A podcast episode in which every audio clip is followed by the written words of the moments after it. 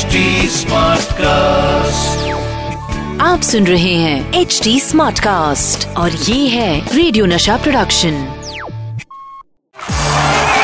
Nasha master strokes with Sandeep Patil फिर वही Oh, great shot. What a player he is. दीवानगी।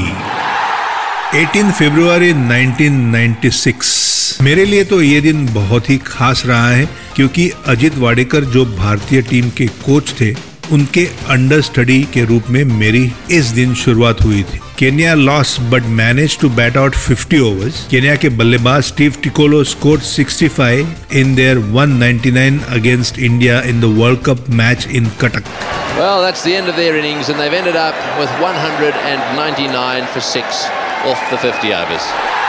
फिर अपना Sachin Tendulkar and Ajay Jadeja took the game away with 163 run opening stand So India loses its first wicket, 163 runs on the board. then India's highest partnership in World Cups and India won by 7 wickets Tendulkar hasn't hit the winning run, but uh, he'll be quite pleased with his performance today.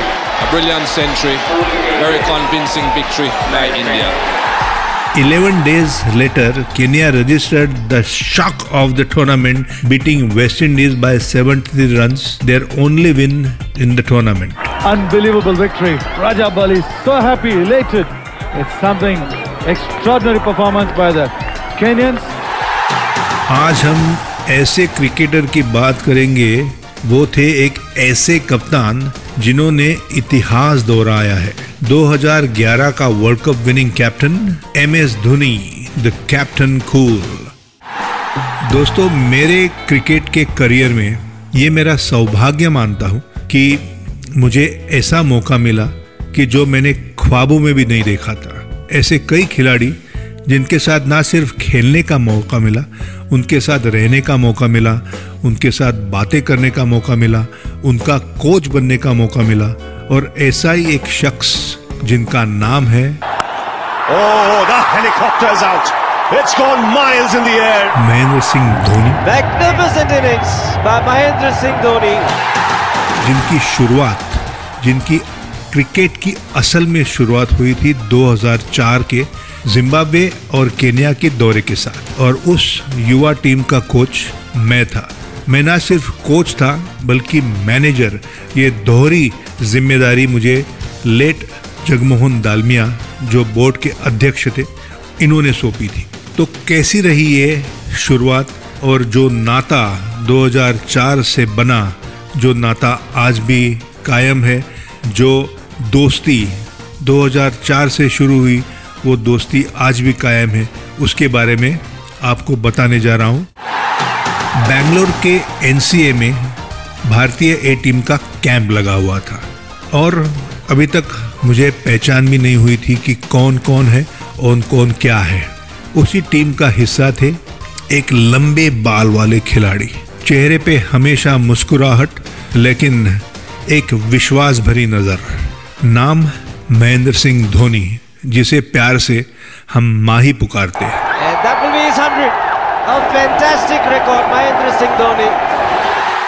जब माही को बैंगलोर के NCA nets में पहली बार बल्लेबाजी करते हुए देखा तो मैं सोचने लगा कि ये बल्लेबाजी कुछ अलग है कुछ हटके है उससे पहले मैंने बहुत सारे खिलाड़ियों को देखा है सुनील गावस्कर के साथ खेला दिलीप वेंगसरकर के साथ खेला, मोहिंदर अमरनाथ, जी आर विश्वनाथ, अजीत वाडेकर, दिलीप सरदेसाई बहुत बड़े जो बल्लेबाज भारत के लिए खेले, उनके साथ उनकी बल्लेबाजी में देख चुका था।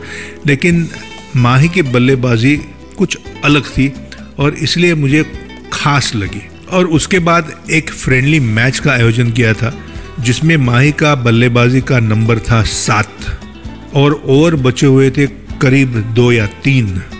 उस दो या तीन ओवर में जिस तरह से माही ने गेंदबाजों की धुलाई की is gone and he is well landed in the crowd and the crowd is about 25 yards away from the boundary line. This young man is stood up.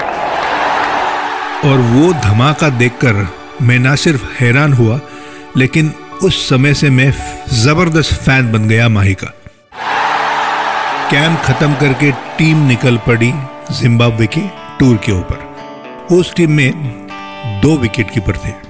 एक था दिनेश कार्तिक और दूसरा था महेंद्र सिंह धोनी। दिनेश कार्तिक का ज़बरदस्त फॉर्म चल रहा था और ज़बरदस्त प्रदर्शन दिनेश ने रणजी ट्रॉफी में दिखाया था। इसलिए पहला मौका दिनेश कार्तिक को ही मिलने वाला था।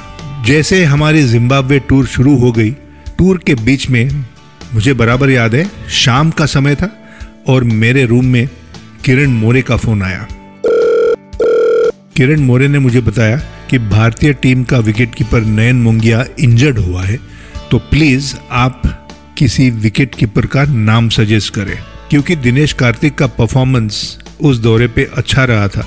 मैंने किरण को बोला कि दिनेश कार्तिक, मुझे लगता है कि सही चॉइस मेरे ख्याल से है। और, दिनेश कार्तिक चला गया, और इसीलिए महेंद्र सिंह धोनी को कीपिंग करने का मौका मिला Wow, how quick was that? Super piece of keeping from MS Dhoni. और वो एक दिन था और आज का एक दिन कई खिलाड़ियों को मौके तो मिलते हैं लेकिन वो फ़ायदा उठा नहीं पाते लेकिन माही को जिस तरह से मौका मिला और उस दिन से लेके आज के दिन तक जो प्रदर्शन हर मौके के साथ माही ने दिखाया है वो काबिल तारीफ़ है। केनिया और एक चीज़ के लिए माहिर है, वो है केनियन सफारी रैली।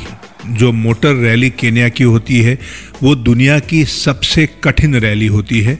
और आप तो जानते हैं, महेंद्र सिंह धोनी शौक रखता है ना सिर्फ़ जानवरों में, ना सिर्फ़ वाइल्ड लाइफ में, बल्कि बाइक्स हो, गाड़ियाँ हो फास्ट रेसिंग कार्स हो। तो जो मेरे केनिया के फ्रेंड्स हैं, उनमें से काफ़ी रैली ड्राइवर्स भी है। और एक खास दोस्त, जिसका नाम है रमेश भल्ला, जो निशान की टीम का कप्तान हुआ करता था, जिसको हम प्यार से आरसी बुलाते उससे मैंने रिक्वेस्ट की कि आप ऐसा कुछ करो, जो हमारे जो महेंद्र सिंह धोनी साहब हैं, उनको एक अनुभव मिले। तो मुझे याद है, लेक नेवाशा करके जगह है, नैरोबी से करीब डेढ़ घंटा दूर, और वहाँ पे रफ रोड जो आप कहते हैं कि ये जो केनिया रैली चलती है, ये रफ रोड की रैली होती है। अगले सुबह गौतम गंभीर, मैं और महेंद्र सिंह धोनी और रमेश भल्ला के पजेरो गाड़ी में हम नैरोबी से निकले और आगे बढ़े लेक नेवाशा की तरफ़। उन्होंने उस दौर में जो हमें अनुभव दिया कि rally, Kenyan rally, rough road पे गाड़ी चलाना कैसा होता है कैसी मुश्किलें आती है, कैसे गाड़ी को कंट्रोल किया जाता है, कैसे गाड़ी को टर्न किया जाता है, कैसे गाड़ी को स्पिन किया जाता है। ये सारा कुछ एक घंटे में दिखाया। लेकिन जब हम वापस नैरोबी पहुँचे, तब हम सिर्फ़ दुआ कर रहे थे कि जान बची हमारी और हम सही सलामत लौट गए। और उसके बाद मुझे नहीं लगता कभी किसी ने नाम लिया केनिया सफारी रैली का। तो बस आज के लिए इतना ही। फिर मिलते हैं कल। तब तक टाटा बाय बाय और मुझे स्वाहिली में कहना है तो ठौनाना केशो। आप सुन रहे हैं एच डी स्मार्ट कास्ट और ये था radio Nasha production. HD smart cast